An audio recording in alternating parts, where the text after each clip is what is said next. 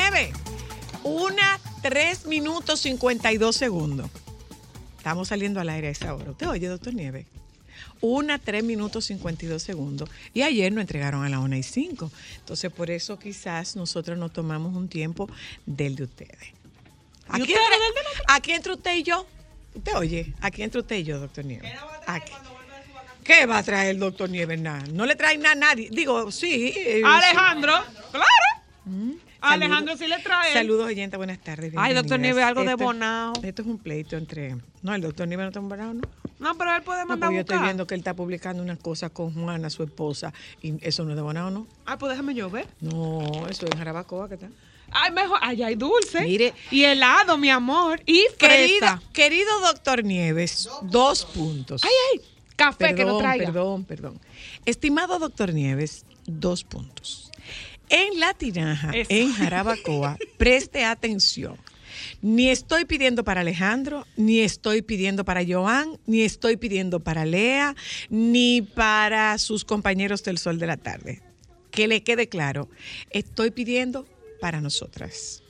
Usted puede perfectamente bien traernos café o, atención, para ver si están de acuerdo conmigo ustedes dos, par de insensatos.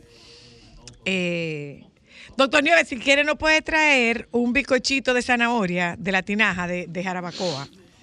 ¿No está mal? Dicen los muchachos que no está mal. ¿Qué le parece? ¿Eh? A mi café. A mi café eh, recién molido de allá, de la tinaja. Lo o que quiera. Un café con jengibre de ellos, que es más bueno también. ¿No es de ahí el café con jengibre? De jarabacoa, sí, no, ¿eh? No, no, sí. no. El café con jengibre eh, lo hacen en... Es jarabacoa. En, bueno, miren, saludos oyentes, buenas tardes. Y dulcitos, ¿quién es que hace los dulcitos allá que son buenos? No es en Constanza. No es en Constanza, doña Berna, doña Benza, doña Benza. Pero ahí hay helado. Ah, no, pero eso bueno, se le van a derretir bueno, también. Mi amor, que traigan un helado de, aquí, de allá hasta aquí. ¿Mm? Yo lo vi que él va a traer como una mano. Saludos oyentes, buenas un tardes. Un baúl de, de antojo de nosotros. Un sorbete. Saludos oyentes, buenas tardes.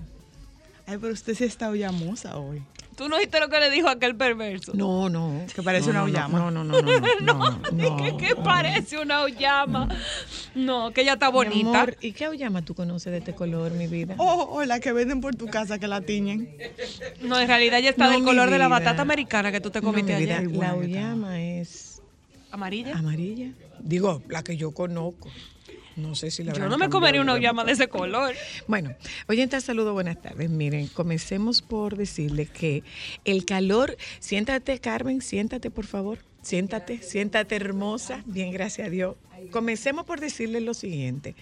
El calor a nivel mundial es de tal magnitud como que un pedacito de la pista del aeropuerto en Londres se derritió. Ay, y lo sí. tuvieron que cambiar. Pero fuerte, usted vio las fotos de cómo se levantó el, el, el material. Entonces, ah. eh, hablando de Londres, hablando ¿Fue de Inglaterra. Londres, ¿no fue? Sí, sí, sí, fue sí, en Londres. Sí, sí, el día más caluroso de la historia en Inglaterra. Okay.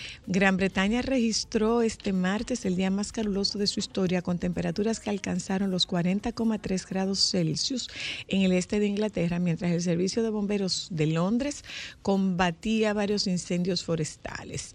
Las temperaturas en Chartwood, Surrey, eh, alcanzaron los treinta y nueve grados y un treinta y nueve coma uno grados Celsius el martes por la mañana, antes de que Heathrow, cerca de Londres, subiera a cuarenta coma dos a primera hora de la, la tarde. Madre. En España siguen muriendo los Hay trabajadores por por golpe de calor.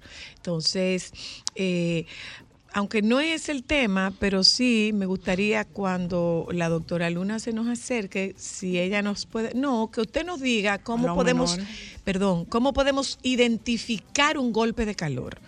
¿Cómo podemos identificar un golpe de calor? Eh, o cómo identificarlo en los niños, porque un adulto lo puede decir, pero ¿cómo un niño te explica? No necesariamente un adulto debe saber qué es un golpe de calor. Entonces es importante que nosotros podamos decirle a nuestra audiencia cuando tú estás ante un golpe de calor y qué tú debes hacer. Mira, justamente en el caso, en el caso de los trabajadores en España, han sido golpes de calor lo que los han matado, y estamos hablando de un trabajador de cincuenta años. Eso te iba a decir, que en España un recogedor de, de, de basura Eh, tenía apenas un mes de contrato y falleció por el golpe de calor, golpe creo de calor. que antes de ayer. Entonces, eh, y mira tú. Ay Dios, pero es, qué extremo están esas temperaturas en como Europa. Dice, como dice el refrán mexicano, cuando te toca ni que te quites y cuando no ni que te pongas.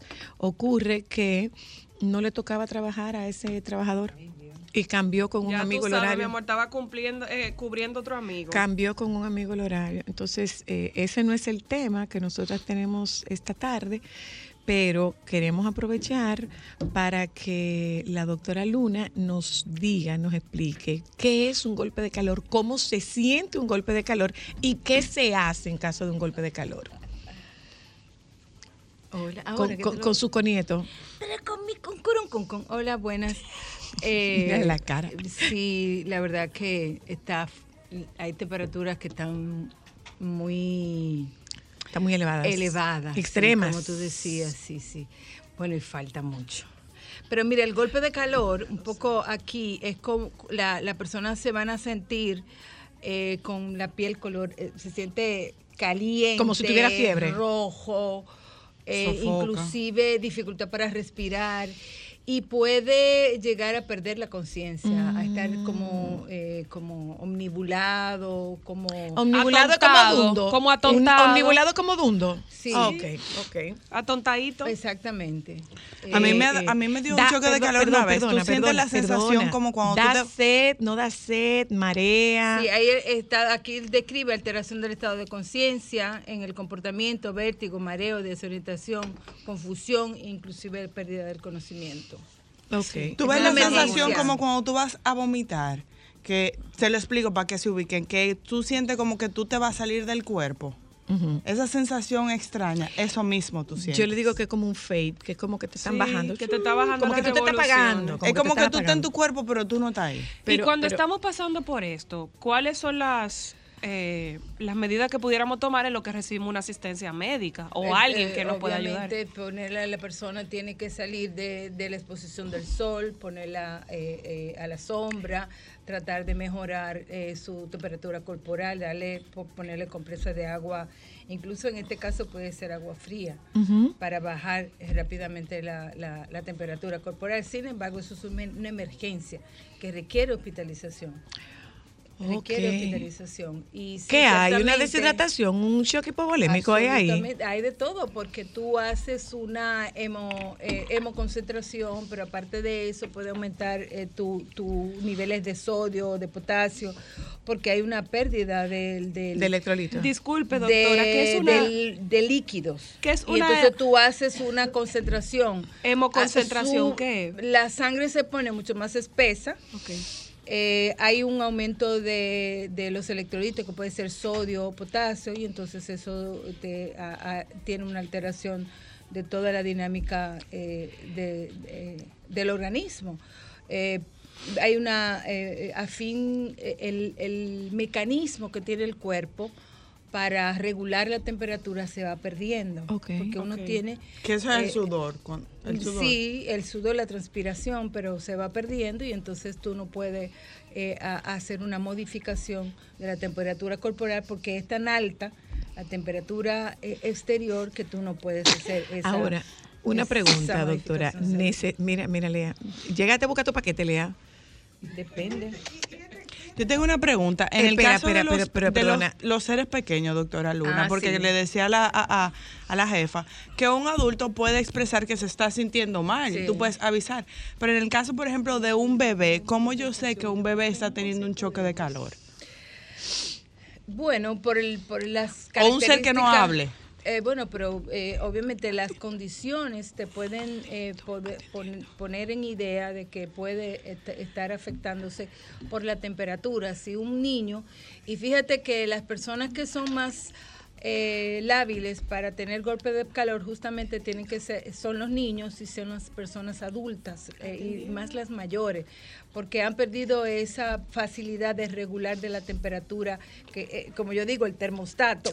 Entonces los niños pueden sentirse, igualmente tener la piel roja, eh, tú te das cuenta porque tienen eh, sed, eh, la, eh, se concentra mucho su orina. Ellos se pueden sentir a, así un poco omnibulado, decaído. Lo más importante es evitarlo. Ahora, pregunto, pregunto, casos, esto, la, ¿los golpes de calor necesariamente dan por exposición al sol? O sí, puede ser, o puede pasarte un golpe de calor porque el lugar donde tú estés tenga la temperatura muy elevada. Eh, eh, La, la bajo techo. Tiene que, tiene que estar relacionado con el tema de la temperatura, de la temperatura exterior, exactamente. Del ambiente. Y, omnibulado. Sí, lo que lo más importante es prevenirlo y sobre todo no exponer a los niños. Los niños ahora de, en verano, que hay quizás mucha actividad al aire libre, lo que hay es que tomarlo en cuenta, mantenerlo bien hidratado, mantenerlo con ropa que sea, que sea fresca y en caso de que algún niño se sienta en esas condiciones, pues darle atención. Prestémosle atención, señores. Y con relación al tema del ejercicio, mira, estaba viendo en España, eh, con estas temperaturas, ¿tú sabes lo que están haciendo en España? Mm. Envolviéndose en plástico para sudar. Ah, mientras pero la gente está loca. Bueno, bueno. Eh, gracias, doctora Evitar Luna. Los jugos. Lo más importante. ¿Los jugos? Los, los jugos, sí. Y utilizar agua, líquido. Ay, pero usted le ha causado un problema a la población dominicana. Bueno, es que realmente los niños no deberían de, de nosotros no deberíamos de estar consumiendo jugos, porque los jugos tienen una alta concentración de, de azúcar, azúcar y están relacionados con la obesidad. Por eso, eh, desde hace algún tiempo la Academia Americana de Pediatría ha prohibido el uso de los jugos en los bebés. Eh, si se acuerdan, hace algunos años... Uh-huh. Eh, nosotros comenzamos los, los pediatras a, a, a iniciar a lactación y eso a través con jugos. Sin embargo, la recomendación es que se utilicen las frutas. En un jugo, ¿cuánta naranja tú utilizas? Un mínimo Por de ejemplo, tres. Un mínimo de tres. Entonces ahí está la cantidad del azúcar que tiene la naranja más el azúcar que tú le agre, agregas. Entonces la recomendación es utilizar la fruta Directo. Directamente. Ay, señores, déjenme ir un momento a publicidad, pero antes de ir a publicidad, ante la presión social, el presidente Luis Abinader, mm. dice el Nuevo Diario, mm, mm, mm. ante la presión social, el presidente Luis Abinader anunció este martes que dejará sin efecto el aumento de la tarifa eléctrica hasta que cambie las circunstancias económicas del país. Aleluya, Jesucristo amado. Vamos a ver cuánto dura. Bueno, vamos a darle el beneficio de la duda, está diciendo hasta que cambien las circunstancias económicas del país. Y las circunstancias económicas del país están directamente relacionadas con, con las circunstancias mundial. mundiales. Pero también hay está Protecon, eh, ustedes pueden hacer una reclamación, se toma un tiempo, pero funciona. Hay mecanismos que están al, al alcance de los consumidores Bien. que lo podemos usar. Pero en, en, en resumen, la noticia positiva de esta tarde es, es que, no hay aumento. El presidente Abinader anunció este martes que dejará sin efecto el aumento de la tarifa eléctrica hasta que cambie las circunstancias económicas del país. ¿Lo escucharon, doctor Nieves? Es lo menos que podrían hacer, al menos por nosotros, lo de la clase media, que no tenemos acceso a los mil quinientos pesos. Vamos a publicidad, ya volvemos. Bueno, probablemente no resuelva mucho, pero tú sabes cuál es el problema de los mil quinientos pesos.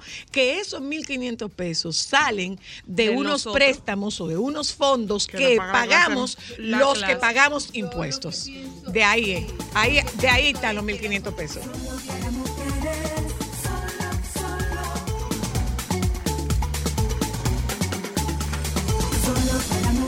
Sol ciento seis punto cinco, la más interactiva.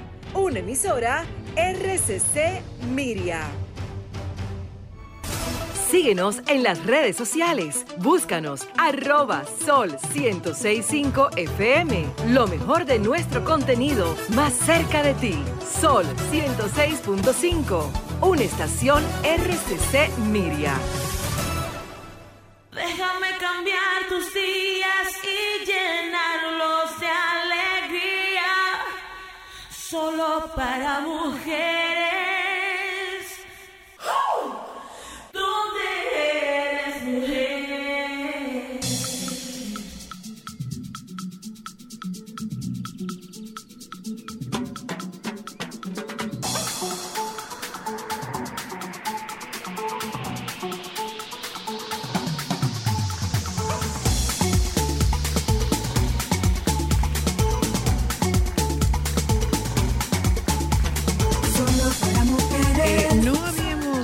hablado de cuál es el tema de nuestro programa en la tarde de hoy, lo cual nosotras hacemos eh, regularmente en la introducción del programa.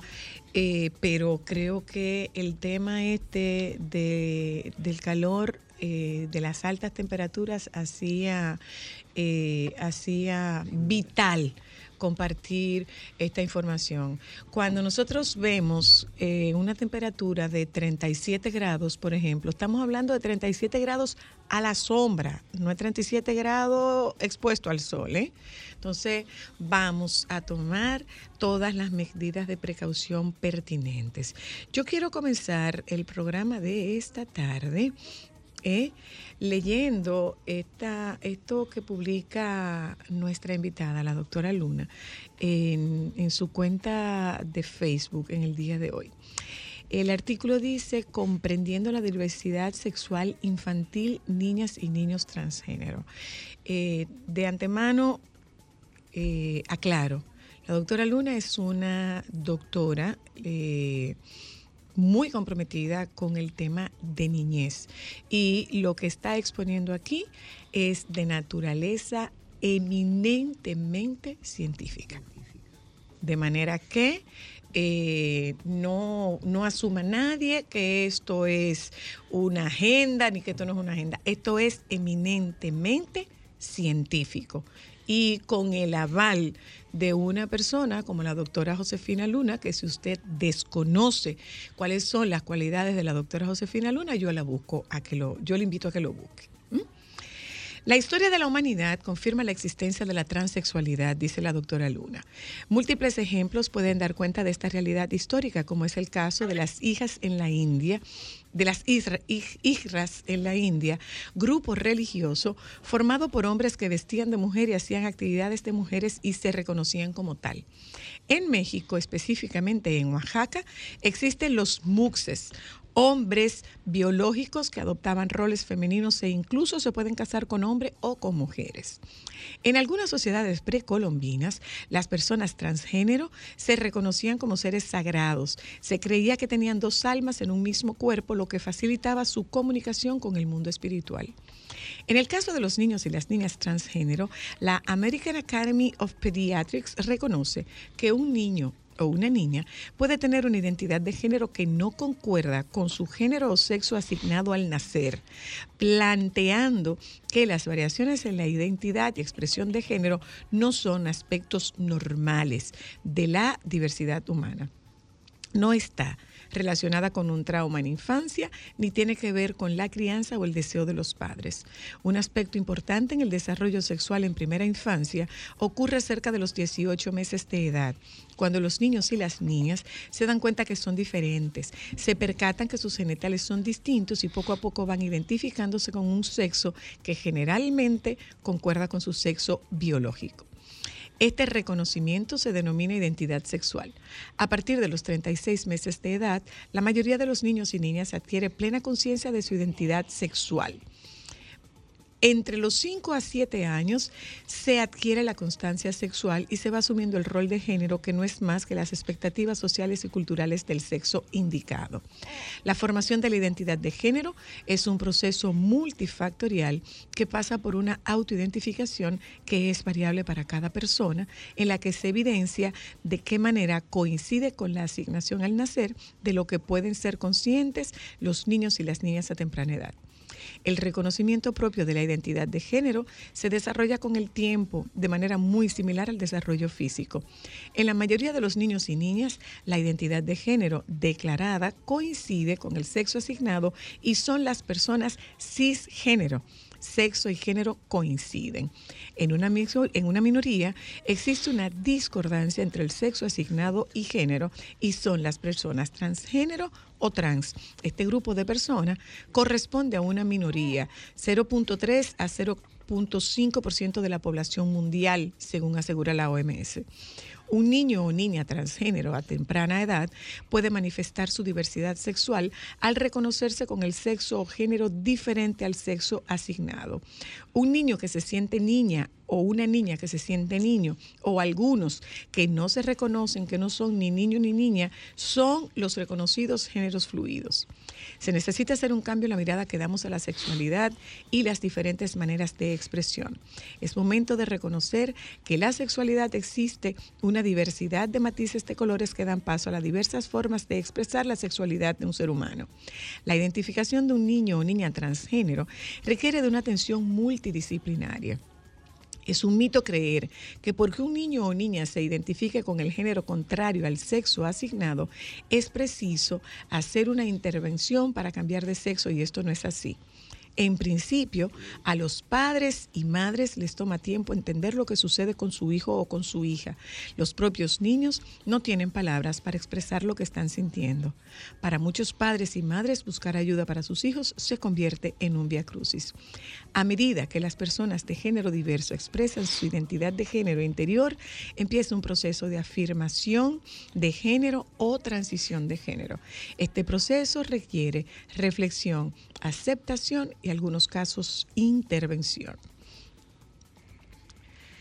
A medida que a, afirmación social, expresan su identidad de género afirma, afirmada mediante adopción de peinados, corte de pelo, vestimenta, pronombres y nombres. Afirmación legal, cambios en los documentos legales de nombre y marcadores de género. Afirmación médica, es el uso de hormonas para permitir que el adolescente que haya empezado la pubertad desarrolle las características del género opuesto. Previo a esto, puede haber un proceso de administración de frenadores de la pubertad, es decir, medicamentos que retrasan la pubertad, es decir, los caracteres sexuales secundarios, crecimiento de mamas, aparición de barba, voz grave, crecimiento de pene y escroto, hasta tanto él o la adolescente decida si quieren hacer la transformación física. Algunos cambios pueden ser reversibles, otros no. Afirmación quirúrgica. Son soluciones utilizadas más por adultos o adolescentes mayores para modificar determinadas características como la distribución del vello, el cabello, el pecho o las mamas. Toca a los padres y las madres entender a sus hijos, ofrecerles apoyo, que se sientan seguros y amados de forma incondicional. La aceptación es determinante en estos casos. La necesidad de la incondicionalidad, reconocer el impacto que tiene en sus hijos la presión social y el posible acoso que pueden sufrir sus hijos en las escuelas y las familias intolerantes. Es preciso buscar ayuda profesional, tanto en aspecto médico, psicológico, social y legal. Ayudar a sus hijos a entender su condición a través de libros, películas, apoyo grupales. Eduque sobre el tema a las personas cercanas y a la familia. Solicite información, recursos y apoyo. Esto escribía la doctora Luna en julio del año dos mil veintiuno. Esto nos da, no hay nada que decir. Nos da una, una muy buena plataforma para eh, introducir este tema, y particularmente yo hago, hago presencia en este programa desde el más absoluto desconocimiento. Eh, formándome al mismo tiempo que se está formando nuestra audiencia. Esta tarde está la doctora Luna con nosotras, está Carmen, que es eh, reconocida bailarina, muy vinculada al arte en nuestro país, madre de un hijo transgénero, transgénero, eh, transgénero, transgénero que es Chachita. ¿Mm?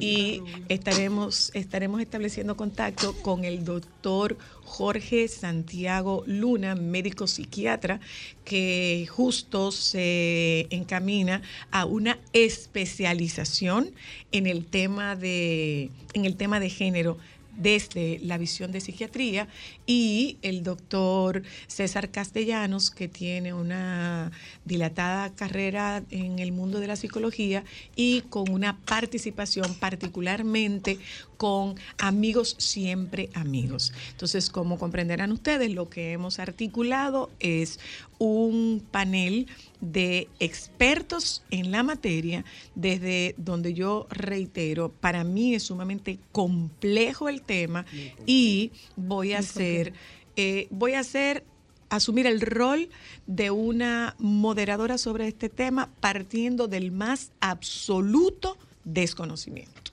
Bien. Bienvenida, doctora Luna. Bueno, ¡ay, qué detalle! ¡Qué lindo! No, gracias. Yo pienso que, y, y gracias por acoger el tema, porque yo pienso que es necesario hablarlo. Yo no me reconozco una, eh, una experta, una especialista en esto, porque eh, para ser especialista en diversidad sexual y sobre todo en el caso de los niños, pues sí que hay que tener formación.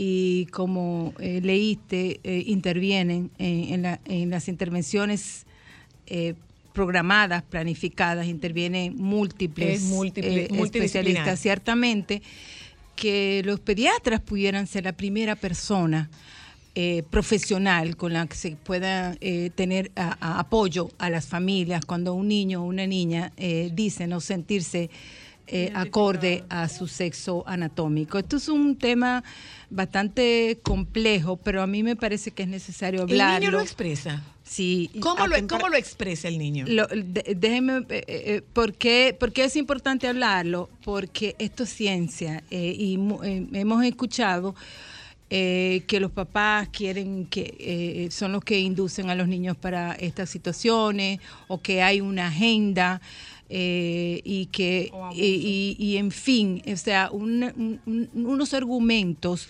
que no están basados en ciencia. Todo lo que vamos a hablar y lo que yo planteo en el artículo está eh, eh, validado científicamente y, y tiene respaldo De, de instituciones, sobre todo la Organización Mundial de la Salud, la Academia Americana de Pediatría.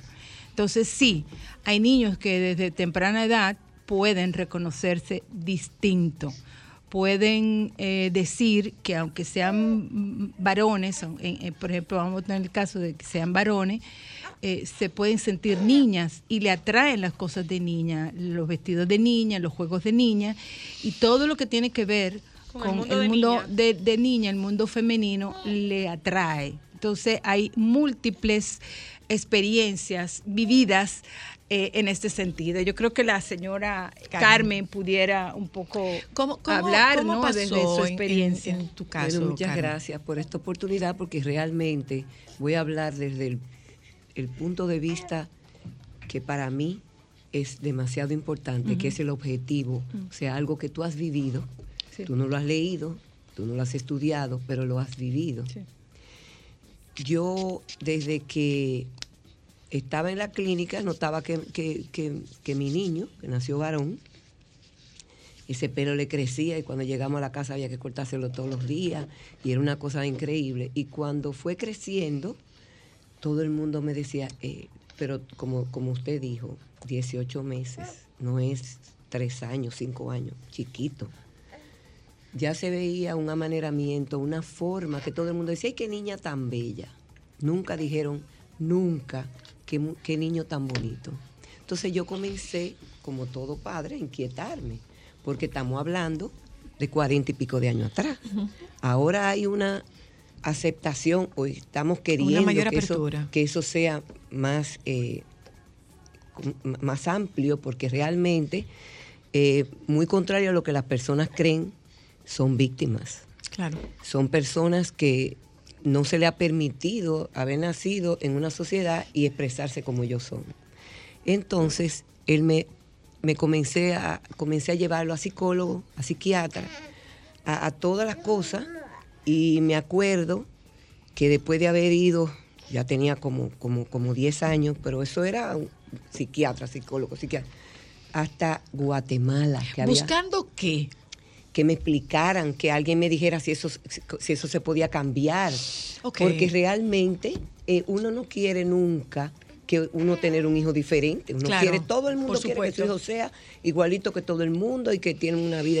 Pero yo lo que digo es que hay una gran responsabilidad, porque después que yo escuché lo que mi hijo me dijo, yo tomé sin tener ningún tipo De, de orientación, ni a mí, nadie me había dicho nada, de asumir que esa, esa criatura la parí yo.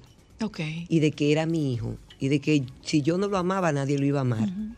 Entonces, yo lo estoy llevando y un día me dice, mami, por favor, ya no me lleves más a donde psiquiatra ni psicólogo, que mientras todo el mundo está queriendo saber qué es, desde que yo nací sé que soy una mujer. Uh. Mira, mas nunca yo. Ay, sí, sí, sí, sí. Tómate tu tiempo, Carmen, tómate tu tiempo. Es duro porque, mira, lo votaron de dos colegios, de Loyola, de la Academia Militar del Caribe, yo de un trabajo que tenía, porque yo tenía un hijo así. No es fácil, pero yo le he dicho a algunas amigas, unas personas conocidas que han pasado, le digo, tú puedes para sentirte bien, como cuando uno tiene un caso en su familia de una enfermedad, que uno lo, hace todo lo posible, haz todo lo que tú entiendas. Pero después que ya no haya nada, porque te voy a decir, eso es muy poco irreversible, acéptalo, ámalo y sobre todo apóyalo. Uh-huh. Una vez se cogió con que él quería transformar su cuerpo, uh-huh. y yo le dije, ok, vamos a ir donde el mejor cirujano, que es amigo mío, de este país.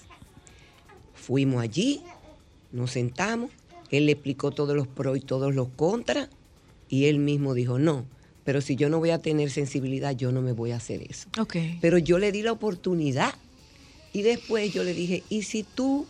Porque el problema es que si es un niño y es trans y se va a convertir en una, siente que es una niña, él cae dentro de la homosexualidad. Porque al tú sentir como una niña, pero tú eres varón, tú vas a enamorarte de los hombres. Porque tú como mujer te enamoras de los hombres, tú no te enamoras como mujer. De, de, de, si, es, si, si, si estás... Eh, aceptando tu sexo, tú te enamoras de un hombre, uh-huh. o no te enamoras de nadie. Pero en el caso de los trans, son hombres, se sienten mujer, pero se van a enamorar de otro hombre, entonces son homosexuales. Entonces ahí... Es complicado el tema. Es un tema, es un tema complejo. Es una cosa complicadísima. O yo no sé si que nacen homosexuales y después se inclinan. La cosa es que es tan amplio y tan es muy amplio, complejo, es muy diverso. Uh-huh. Porque cuando ese niño chiquito me dijo, todo el mundo quiere saber lo que yo sé, que soy una mujer desde que nací, yo fue hasta tran- ahí llegué. Tranquila. Uh-huh. Después comencé a notar que los vestidos míos estaban sucios. Estaban esto, cosas que yo no me lo había puesto, y esto, entonces ahí ya él se estaba vistiendo. Se estaba transvistiendo. Estaba tra- tra- eh, eh, vistiendo ya como mujer y saliendo y cosas. Y ahí yo lo que quise fue, porque ahí coincidió después con, con la avenida del SIDA por los ochenta, uh-huh. por los ochenta y cinco por ahí, para que le dieran una orientación adecuada, porque al principio se creía que solamente los homosexuales claro. podían pose- tener ese, contraerla. Esa enfermedad. Después no, después ya se sabe que por ahí puede haber un canal y después se, se multiplicó eso y se, se, se difundió. Y, y yo lo llevé y le dieron todas sus instrucciones y todas sus cosas, porque lo más importante cuando uno asume algo es esa responsabilidad y es aminorar todos los contras. Los riesgos, y los riesgos. Uh-huh. Todos los riesgos uh-huh. y todos los contras, después que tú asumes, tú, lo vas a, tú los vas eh, reduciendo. Claro. Porque si tú lo... yo, ¿tú sabes cuántos comían en mi casa? Hasta seis, siete. Me dicen madre, todavía hoy me, me, uno cumplió año, lo felicité y me dijo, ay, gracias madre, porque sus familiares lo votaban. Lo rechazaron. Lo votaban. Y yo decía, aquí no pueden dormir, pero sí pueden venir a, a pasar rato, a comer. Yo no promuevo nada. Porque yo entiendo que si tú naciste para ser bailarín, eso se va a notar. Pero el apoyo de un niño que, que, que, que te dice que desde que nació es una mujer, o de una niña que desde que nace lo que hace es bailar, eso te toca a ti, porque tú estás con algo que, que es blando y que tú le tienes que dar forma, o uh-huh. ayudarle a darle forma. Y eso me tocó con él y yo dije, bueno, una persona honesta, una persona que, que se cuide, una persona... Y todavía estuvo en la televisión y oí el otro día, que hace mucho que ya no está, alguien comentar. Nunca le oímos decir una palabra descompuesta ni hacer una figura de ninguna cosa. O sea, ¿cómo te explico? Es quitar todo lo, lo, lo más contra que tú puedas con ese apoyo. Y mi familia, a la cual agradezco muchísimo, hicieron lo mismo. Es fue, que desde que el padre, una red para ti. Desde que el padre asume y desde que el padre apoya uh-huh. a las otras personas, Ahora, el que los rechazaba, yo no, yo no le, ni le ponía cara a la persona, ni le, ni le, ni le tomaba, eh, ¿cómo te explico?, actitud, porque está en su derecho, porque es algo que diferente. Muchas veces choca con su, con su realidad, con su moralidad, con su religiosidad, con lo que fuera. Déjeme contestar esta llamada y darle la bienvenida al doctor Castellanos. Buenas tardes. Se cayó la llamada. Si usted quiere volver a intentarlo otra vez, y le doy la bienvenida al doctor Castellanos. Se conectó el, el, el doctor Santiago, está conectado con nosotros desde, desde México. Hola, aló. Aló. Hola, buenas, buenas. Buenas, le escucho, le escucho. Sí, yo tengo veinticuatro años trabajando con la comunidad L G B T y entiendo que hay discriminación total en el país. Pero solamente quiero hacer una pregunta, la voy a escuchar en respuesta porque no quiero entrar en discusiones. Mi pregunta es la siguiente: ¿ese niño se crió solamente con usted, mamá, o mm. tenía su padre al lado? Eso es otra cosa que es muy importante. Gracias. Se crió, su papá, antes de que él tuviera los dos años, su padre murió. Y eso yo lo he ido estadísticamente viendo en muchos de sus compañeros. So, vienen de familia monoparental, donde la figura paterna es, no, no existe. No existe. Yo tenía a mi padre, pero era viejo, y ellos, uno tiende a identificarse con su edad, con, con personas como uno. Entonces mi papá era muy viejo y para, para su edad de él, y con decirte que él se llama Chachita, y así era que yo me, así era que a mí me decían. Claro. Fue una de identificación muy grande. Él me decía: mira, mami, tú vas a las escaleras así. Tú, tú, tú te sientas así, tú haces así. Yo le decía: pero tú tienes que imitar a tu abuelito, a tu, a tu esto, no a mí. Dice: no, es que tú eres lo más grande. Vamos a darle la bienvenida al doctor Castellanos y al doctor Santiago. Y justamente esa es una, es una muy buena arista para ver sí. esto. Eh, tiene que ver con la crianza, tiene que ver con la ausencia de una figura masculina Ayuda. En el entorno, porque si algo eh, eh, enfrentamos nosotras, las mujeres que criamos solas, es el que si un muchacho, un varón, te manifiesta algún nivel de sensibilidad, lo que tú encuentras del lado de la familia es: tú estás manerando el muchacho, sí. ¿qué tú puedes esperar? Porque se crió nada más que entre mujeres. Entonces, es un poco saber qué, qué incidencia tiene, si tuviese alguna incidencia, la ausencia de un padre. Buenas tardes. Hola, doctor, San, digo, doctor Santiago, doctor Castellanos. Buenas tardes, gracias. Eh, bueno, yo creo que eh, poco a poco vamos entendiendo que uno de los mitos más difundidos en la psicología es este tema de la identificación como parte de la orientación sexual o como parte de eh, esta, digamos, condición de transexualidad. Eh, ciertamente, la identificación con uno de los padres, por ejemplo, en el varón, la identificación con papá tiene mucho que ver con la expresión de género. O sea, cómo un varón hace las cosas. Que ese es otro término. Que es otro tema. Así es. Ciertamente, para una niña, la presencia de mamá y la identificación con mamá le ayuda a su expresión de género femenino. Y eventualmente, un varón que se cría solo con eh, hembras, digamos, o mujeres, eh, que se cría con la abuela, la tía, la mamá, la prima, la hermana, y es el único varón, pues es muy probable que tenga algunas expresiones de género muy femeninas, ¿no? Pero eso no tiene nada que ver con su identidad sexual, ni tiene nada que ver con eh, este tema de la transexualidad probablemente.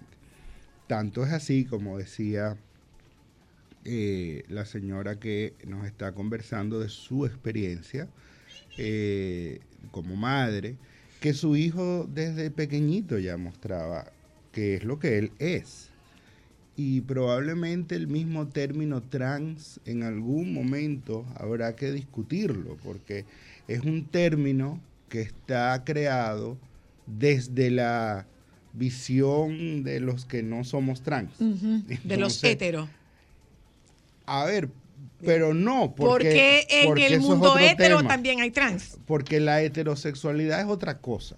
Sí. ¿No? Eh, no es complejo, eh, esto es un tema o sea, muy complejo. Eh, o sea, la heterosexualidad, eh, si el, lo vemos en un, vamos a verlo de esta manera, eh, si lo vemos en un continuo, la heterosexualidad en un extremo y la homosexualidad en otro. No existe. ¿Ya? Entonces, bueno, hay personas que eh, tienen una orientación sexual homosexual o heterosexual, ¿m? O en algún punto de ese continuo, más, menos de una cosa que de otra. Pero eso es la orientación sexual, eso es hacia quién yo me siento atraído, atraído uh-huh. sexualmente.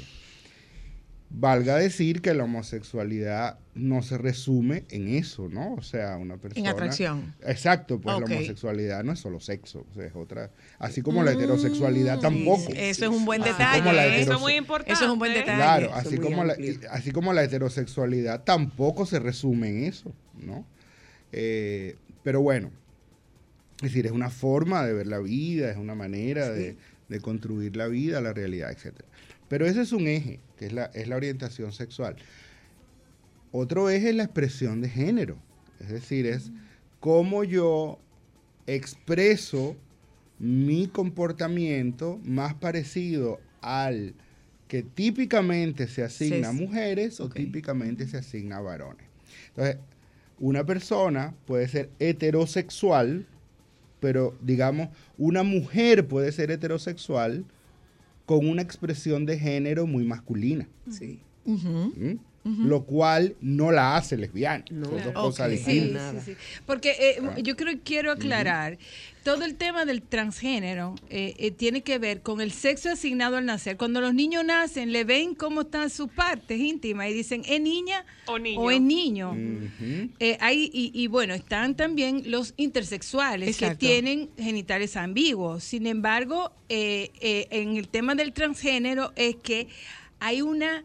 No hay una congruencia del sexo anatómico y lo que con yo, el y lo género, que yo siento. con lo que yo siento le que damos, soy. Le damos la bienvenida al doctor Santiago, que mira, súper interesante. El doctor Santiago es médico psiquiatra, es el hijo de la doctora Luna. Correcto. Y okay. eh, va por una especialidad en, en género, y justamente. ¿Eh? Hola, doctor Santiago.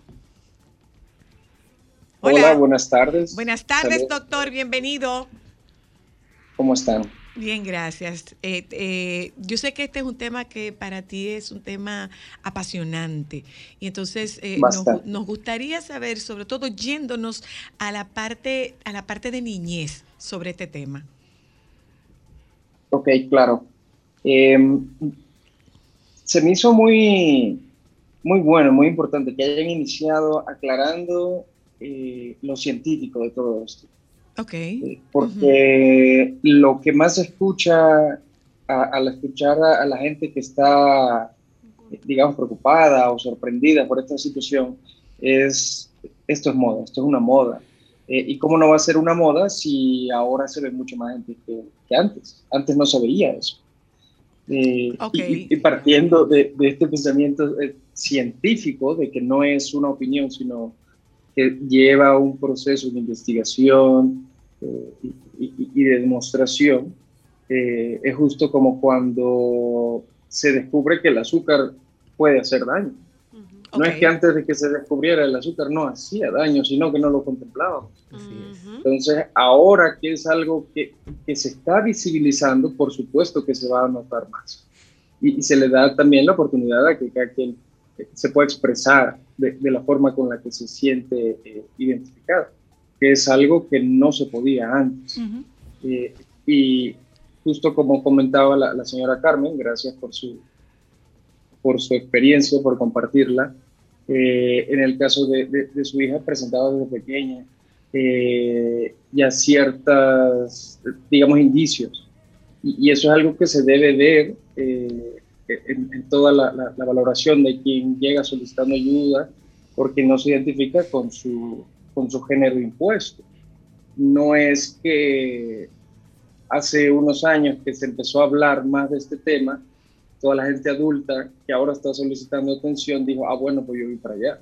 Es gente que desde pequeña eh, sí, sí. ya tenía estas inquietudes, tenía, eh, incluso se puede ver desde los juguetes, que utilizan, los juegos que suelen tener, o sea, son, se, se, va, se van dando ya, una, se van notando esos rasgos. Una pregunta, Jorge, porque obviamente uno escucha muchos, muchos padres preocupados de si mi hijo ve una serie donde eh, un personaje de muñequitos se está dando un beso con uno de su mismo sexo, eso puede incitar a la homosexualidad.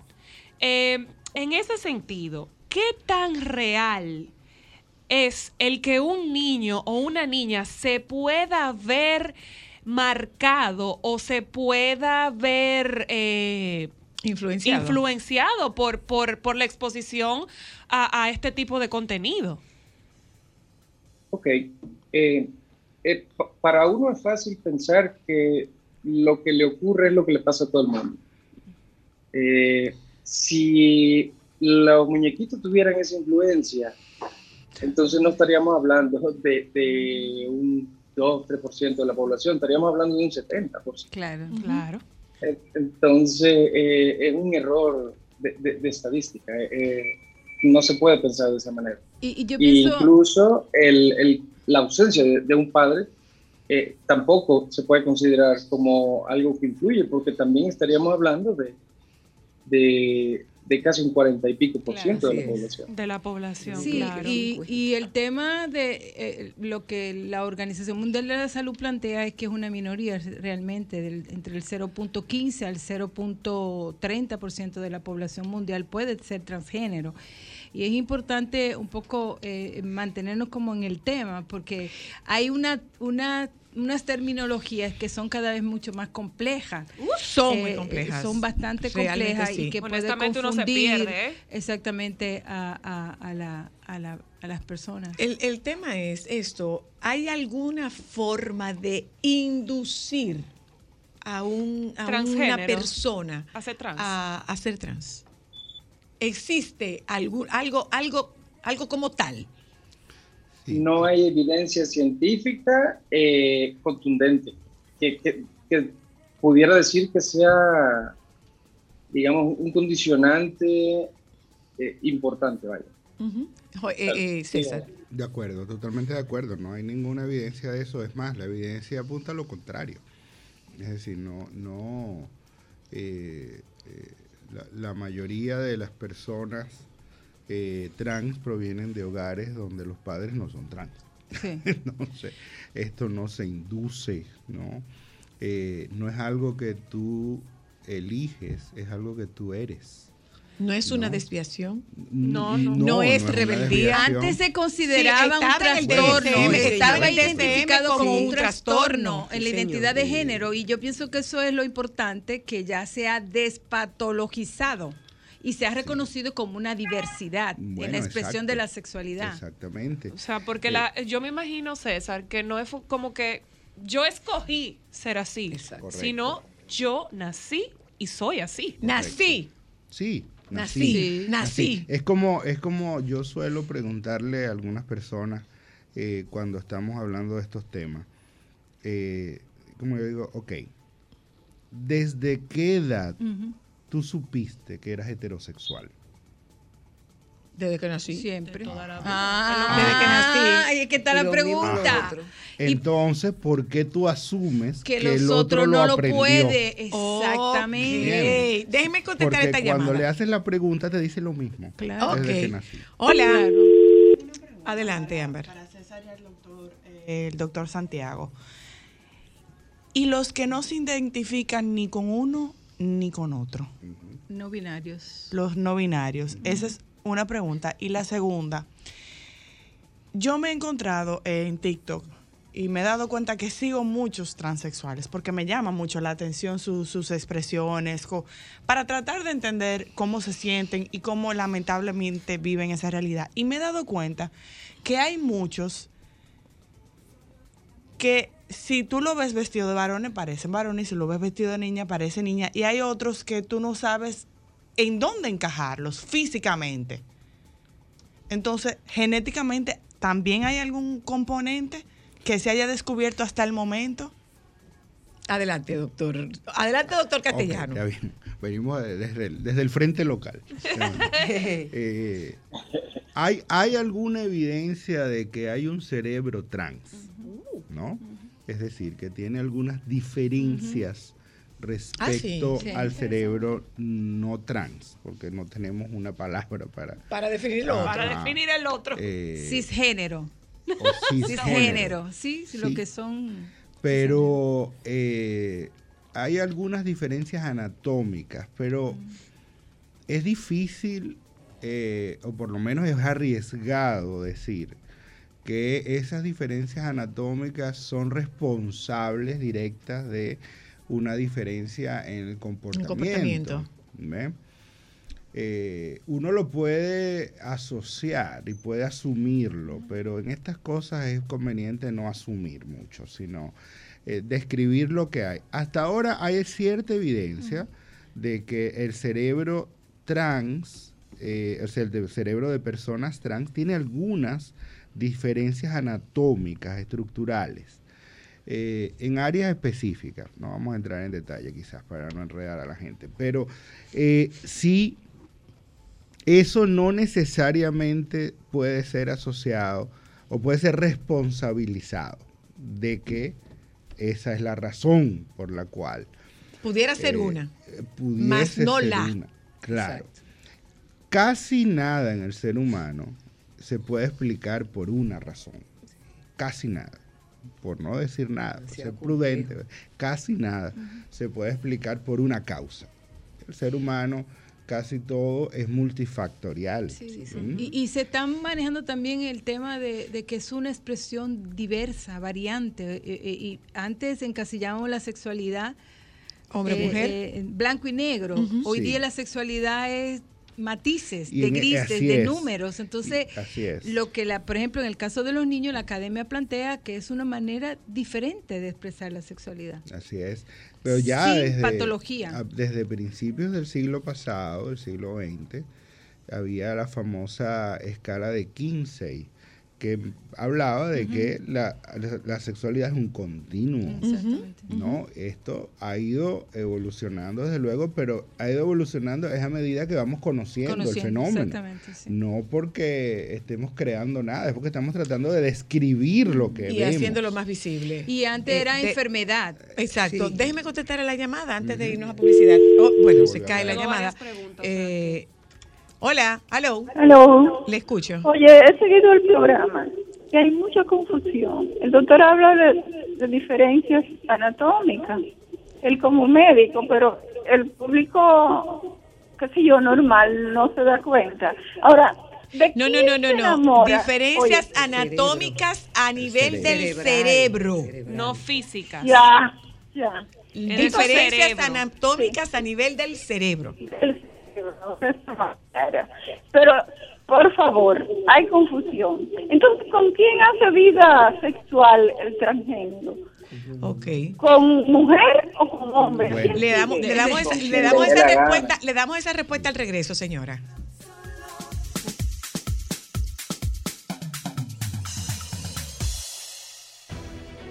Sol ciento seis punto cinco, la más interactiva.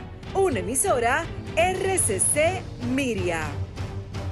Déjame cambiar tus días y llenarlos de alegría. Solo para mujeres. ¡Oh!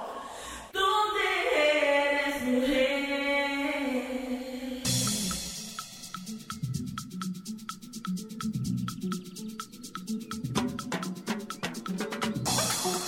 Bueno, el, el, el, el tema de esta tarde es un tema sumamente interesante, eh, es un tema eh, controversial, eh, es un tema complejo, complicado. Más que complicado, yo, sí, yo complejo, lo, lo etiquetaría como, complejo. yo lo yo lo llamaría como un tema complejo. Y que Entonces, invita yo quisiera, a abrir la mente, el corazón. No abramos la mente, vamos, vamos a ver, o sea... Yo te lo dejo solo con la intención de que escuches. Yo tengo una pregunta. Perdón, perdóname. De que escuches y de Me que te... investigues. No, no.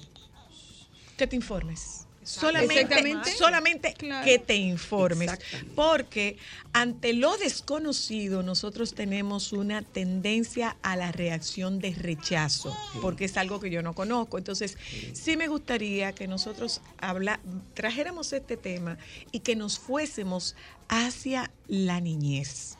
Yo tengo una pregunta. Adelante. Como papás, si yo veo que mi hijo me está dando indicios de que no se reconoce con su sexualidad, espero a que él me lo diga. O con su, o con su o género. Con su género, con sexualidad, su género, su expresión. Espero a que él me lo diga. Inicio yo la conversación como papá, ¿cómo yo lo debo tomar o cómo lo puedo ayudar? Es que tú no vas a ver que te da indicios de que no está de acuerdo con su sexualidad. Tú lo que vas a ver es una expresión normal sí. de su Para comportamiento, él. claro. Eh, y eh, hay una... Eh, voy a estar ahí de acuerdo con Josefina, hay una, una fórmula universal para esto, que es el amor y, y la empatía, la empatía y abrirse a, a todo esto. O sea, eh, un padre, una madre que se acerca con amor a sus hijos nunca se va a equivocar. Así es. Va a estar siguiendo las pautas que su hijo le está dando, porque se establece una comunicación muy especial entre padres e hijos. Y ese, esa niña o ese niño va a ir dando, va a ir dando. Claro. Y lo puede pauta. expresar, lo puede decir. Cuando tiene un contexto, sí. ¿verdad? Donde dice, que, que mami, lo permita. Porque tiene tres años y dice, mami, a mí me regalan carritos y yo no quiero jugar con carritos. Así es. Y entonces mami le va a decir, mi amor, ¿y con qué te gusta Una jugar? Muñeca. Pues okay. me gusta jugar con muñecas. Y, y, ¿Y desde cuándo, mi amor? No, a mí me gusta jugar con muñecas. Mira, yo, yo, va, yo, va a haber una fluidez. Yo recuerdo eh, eh, algo que ocurría con uno de los hijos de la doctora Luna, con Rodrigo. Rodrigo tenía un Hércules y él andaba con su Hércules calle arriba, calle abajo. Y era un muñeco. Y de repente... Recuerdo esa historia uh-huh. que tú nos hacías de una vecina que le dijo, eh, es niña. Porque tiene dijo, falda. Porque tiene falda. Él le dijo, no, no es niña, mira, tiene un pene. Y le levantó la falda. Claro, entonces, porque estaba vestido entonces, de... Entonces, es, es un poco... A mí me gustaría, y, y ahí invito al, al doctor Santiago, porque uno se hace la pregunta, o sea, yo, desde mi más absoluto desconocimiento sobre el tema, si me toca esto, yo lo que suelo es... Eh, eh, referirlo con alguien que tenga una expertise, porque entiendo que este es un tema que debe manejarse desde el expertise. Uh-huh. eh, y no multidisciplinario. Todo, no todo psicólogo está en capacidad de manejar este tema, no todo psiquiatra está en capacidad uh-huh. de manejar este tema, no todo pediatra, pediatra está sí. en capacidad de manejar este tema si nos vamos a la parte infantil. Entonces, eh, eh, me hago la pregunta, yo, yo planteo, un muchacho de dieciséis años no tiene la edad suficiente como para saber lo que quiere ser por el resto de su vida. Eso es lo que uno asume. ¿Mm? Y por eso tú ves que un muchacho te va dando un brinco de una, de una eh, carrera universitaria a la otra, y después a la otra, y a la otra, y a la otra, hasta que se encuentra. En el caso de los niños trans que son eh, sometidos a, a terapia hormonal, para hacer la transición. Es una transición, doctor Santiago, es una transición sexual, es una transición eh, de género. Eh, ¿Están los niños en capacidad como para tomar una decisión tan definitiva sobre quiénes ellos son? Buena pregunta. Excelente. Y voy a aprovechar eh, a responderle un poco a, a la radioescucha que, que llamó hace un momento, eh, pero permítanme decir antes, ese Hércules era bacano, ¿eh? Ese Hércules, era de todo, ¿verdad? Sí. sí, sí. Eh, bueno, no estamos hablando de tomas de decisiones, estamos hablando de la identidad de, de un niño, niña, joven, eh, que son dos cosas distintas. Okay. Está la orientación de género, que como ya había dicho el doctor Castellano anteriormente, es quien me atrae sexualmente. Y la identidad de género es cómo yo quiero expresar quién soy. Uh-huh. Y también hay otro término que es el rol de género, por eso ya viene más a lo que esta sociedad, que sigue siendo, eh, digamos, heteronormativa, o sea, entre hombre y mujer, uno debe tomar como un rol, si de hombre o de mujer. A fin de cuentas es cómo yo me identifico y cómo yo me quiero expresar, qué ropa quiero usar, cómo quiero caminar, si me quiero pintar o no, si me quiero dejar el pelo largo o no. De eso se trata. Y tomando el punto de que es desde el nacimiento, justo como había comentado el doctor, en cuanto a la evidencia que se ha visto de no solo cambios anatómicos del cerebro, eh, cambios incluso eh, en algunas concentraciones hormonales, eh, que sí habla de que ya es algo desde el nacimiento, o sea que en ningún momento se elige.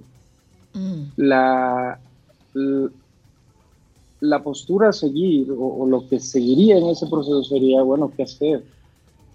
Dependiendo de cómo se quiera expresar.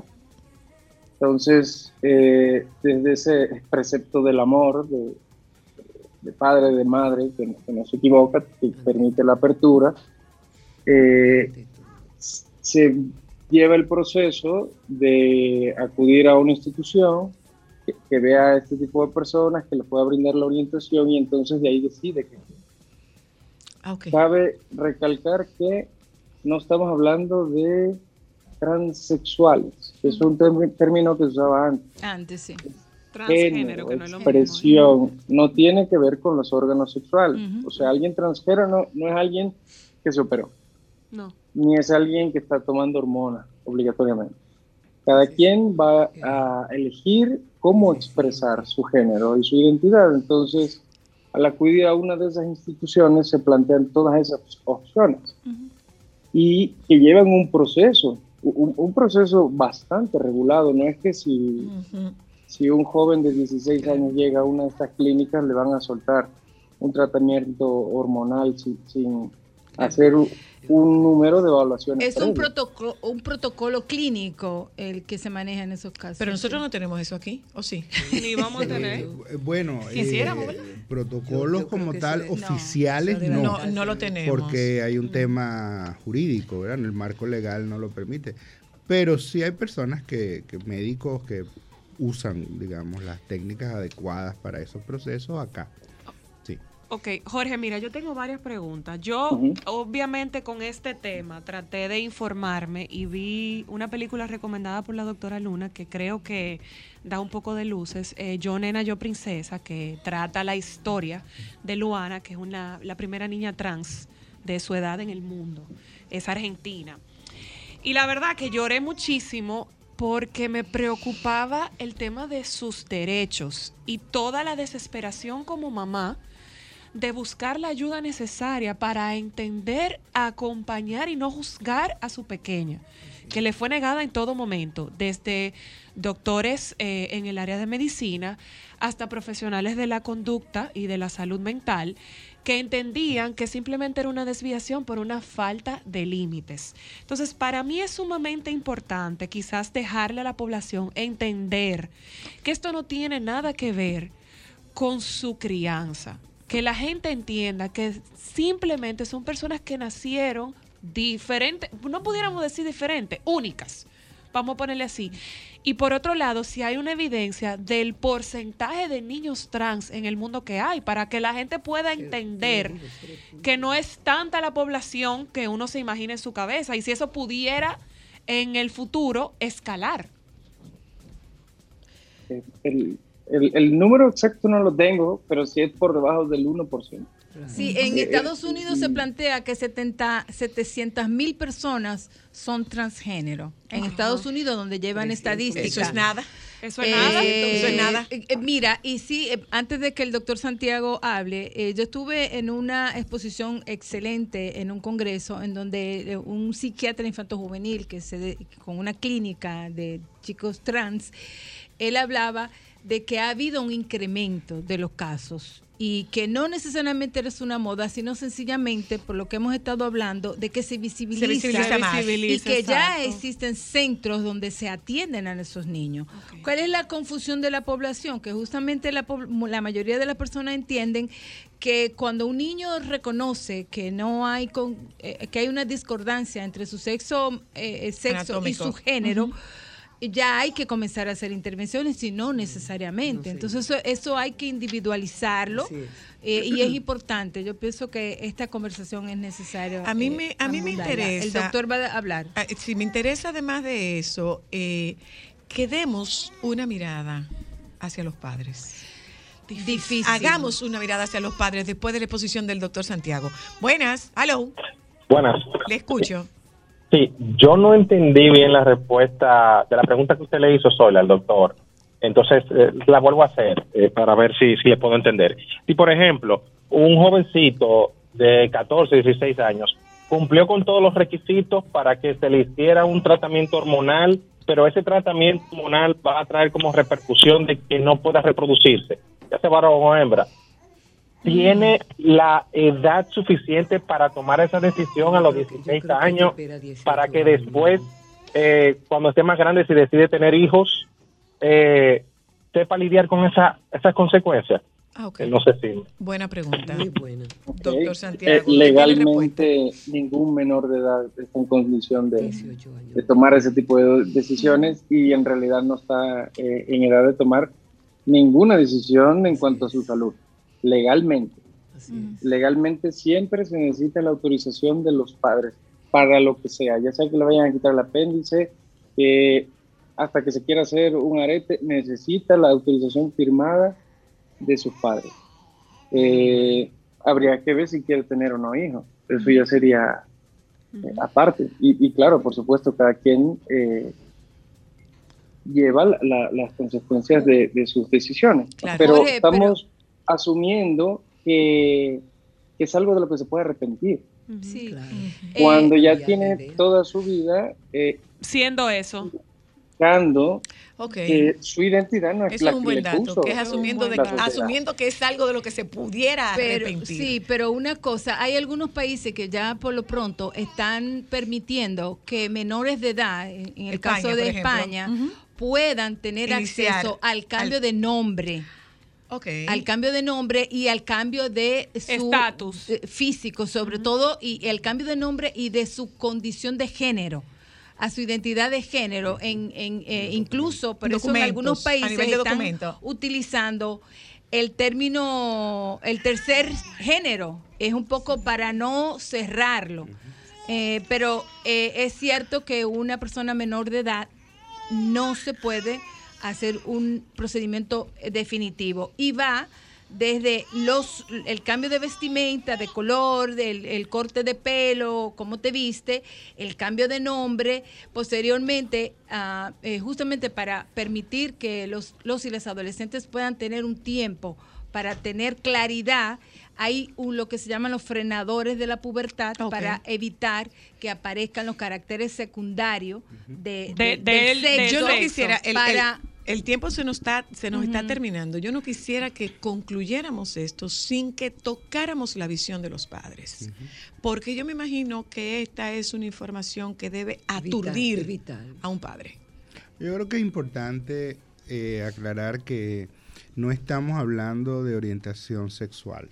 Creo que eso es importante, uh-huh. o sea, aquí no estamos hablando de bisexualidad, homosexualidad, heterosexualidad, no estamos hablando de eso, estamos hablando de transgénero, uh-huh.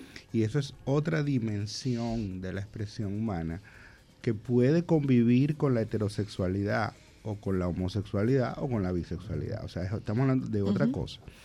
Eh, Lo quiero decir así explícitamente porque yo sé que es confuso.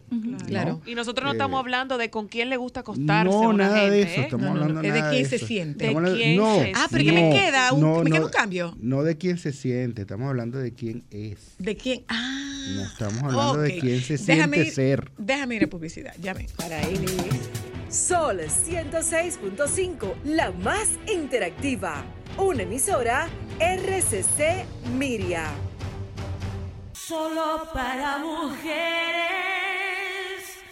¡Oh! ¿Dónde eres mujer?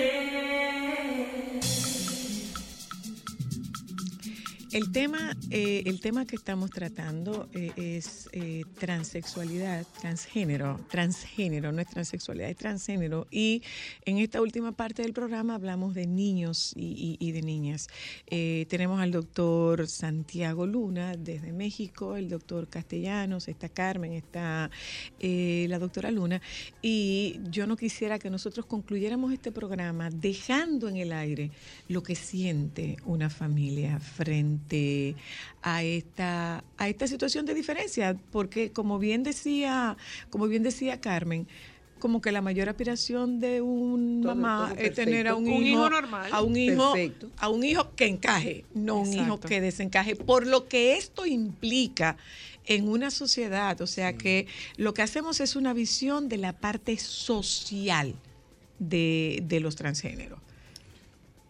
Escucho, doctor Santiago, doctor Castellano, doctora Luna, bueno, pero, pero sí quisiera que habláramos de la parte encajar, familiar. Padre. Encajar en esta sociedad significa ser honesto. Encajar en esta sociedad significa ser responsable. Sí. Encajar en esta sociedad significa ser solidario.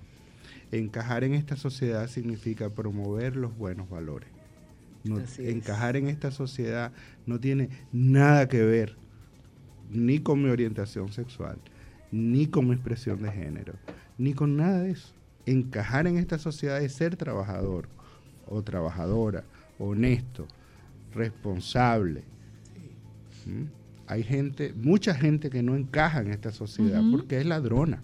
Sí. Uh-huh. Porque se roba el dinero público. Bueno, porque eso, es rela- eso es relativo, que no encaje. Eso es relativo. Ese es el tema que tenemos que hacer, que no encaje. Que, claro, claro. Eh, ahí, ahí que, debíamos llegar. Debemos abucharlos en los exacto, restaurantes. Exacto. Debemos eh, abucharlos en las calles, porque sabemos que no encajan en la sociedad que queremos nosotros. La vida privada de las personas no tiene nada que ver con encajar o no en una sociedad.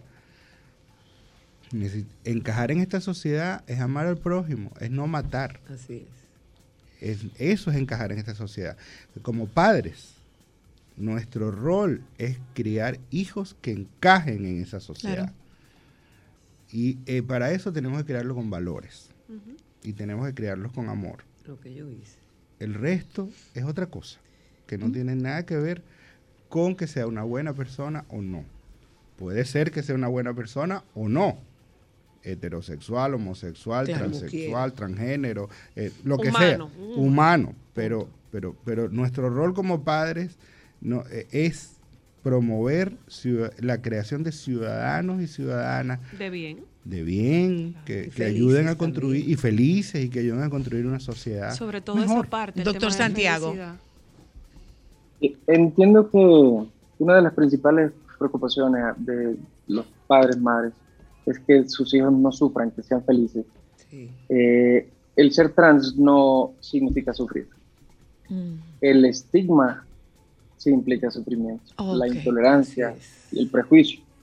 Y esas son situaciones sociales, entonces, eh, causadas por nosotros que pertenecemos a esa sociedad. Uh-huh. Uh-huh. Si, si como padres, madres, aplicamos el amor, la escucha eh, y los valores, no tendría por qué vivir estigma una persona trans.